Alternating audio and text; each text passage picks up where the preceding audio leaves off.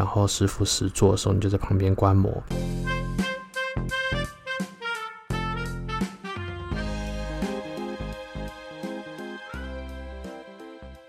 Hello，大家好，我是阿宝。上一集介绍了何谓情欲按摩师之后呢，这一集要来为大家介绍我去泰国学习情欲按摩的一个过程。之前就是有说，就是查到了情欲按摩在就是泰国当地也有之后呢，我就联络了我之前毕旅去泰国时候的向导，向导就帮我询问说，就是当地的情欲按摩师的一些店家的师傅说有没有在收客人教学，然后我就买了机票也过去，这样到当地之后，他就带我去了那个按摩的店家。但是那个店家跟我们去洗泰国浴的时候是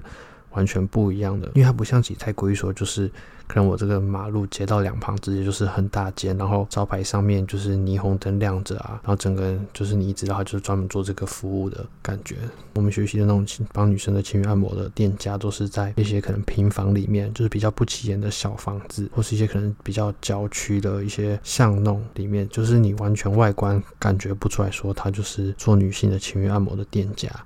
然后店家一进去之后就是有门帘，然后整个就是灯光是比较昏暗，然后有很多隔间，然后隔间里面就是有很多那种按摩椅啊，然后旁边就摆了一些什么精油啊，然后一些什么套套，然后毛巾之类的东西。后来我们就是见面，跟师傅见面，然后师傅就先。大致解说就是未来几天可能学习到的东西，以及就是收费的项目。然后是我大概花了七万多吧，应该是七八万的折合七万的台币，然后就是学了我开启我十天左右的按摩师学习的历程。前面一开始的话，它是主要会先从第一堂课就是了解女性的全身的构造。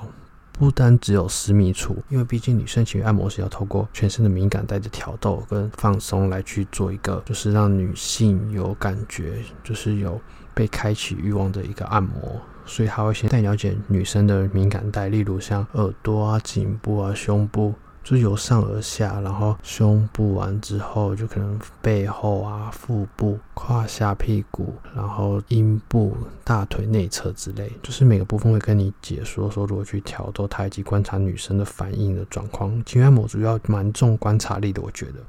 因为你不可能一直问客人，所以呢，你要必须从观察。就你每按它每个部位，它的反应跟它身体的一些扭动的给你的回馈，去感受到，去抓到它的那个 tempo 跟它的点，所以相对就是我觉得观察力会比较重要。然后你会前期他跟你讲讲完之后，师傅有时候在服务的时候，你会在旁边就是做观摩的部分去观察一下。接下来后面的几堂就是开始介绍。女性阴部的构造，例如像阴蒂就有分很多种，然后阴唇也是，就是女性私处构造就像我们人的脸五官一样，就是可能有单眼皮、有双眼皮、有大眼睛、小眼睛，然后女生的阴部的部分相对的也是一样的，就是构造也不一样。所以，假如相对它，如果它是包覆阴蒂的话，包覆型跟没有包覆外露型的话，按摩的方式也会不太一样。所以基本上呢，就是透过这些不同构造去针对它的按摩的手法，还有阴唇的挑逗也是。因为阴唇有些人是比较大阴唇，有些人是小阴唇之类，不同的手法去挑逗也有差别。然后也是一样，就是先讲解完之后呢，然后师傅实做的时候，你就在旁边观摩。因为师傅基本上每天的课程就是给你差不多两个小时左右，因为他不会太长，因为他自己本身有客人要服务。然后后来后面的第三堂课就是女性就是内阴道的部分，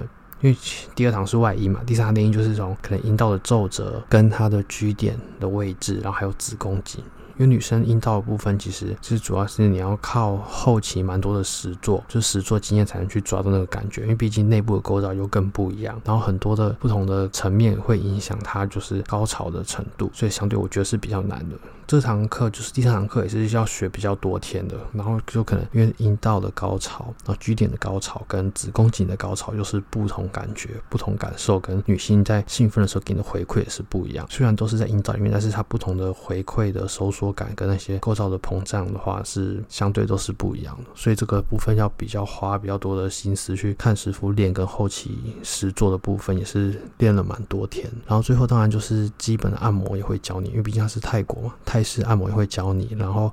还有残废澡的部分。但是我觉得残废澡部分在台湾比较不实用，是因为它浴室并不大，而且浴室也没有那种水床，所以我在台湾就是有把它做简化。因为台湾大部分就是可能商旅啊、旅馆都是干湿分离那种站着的，这里面不可能有有床啦，所以就是我有做简化的部分。以上是我大致去泰国学习的一些他教的流程。然后最后一天的话，他会做验收，就是询问说，哎，愿不愿意给我们的学徒实做啊？然后他验收成果。然后但是验收的话，你不能跟客人打炮，你就是前面的部分按摩挑逗到手，去用手去让他们高潮的地方，就是师傅旁边会验收，然后合格了，你就可以回来了。这样，接下来就是上一次我在教大家如何分辨他是真假按摩师的第一招之后，有粉丝就是问我说，那。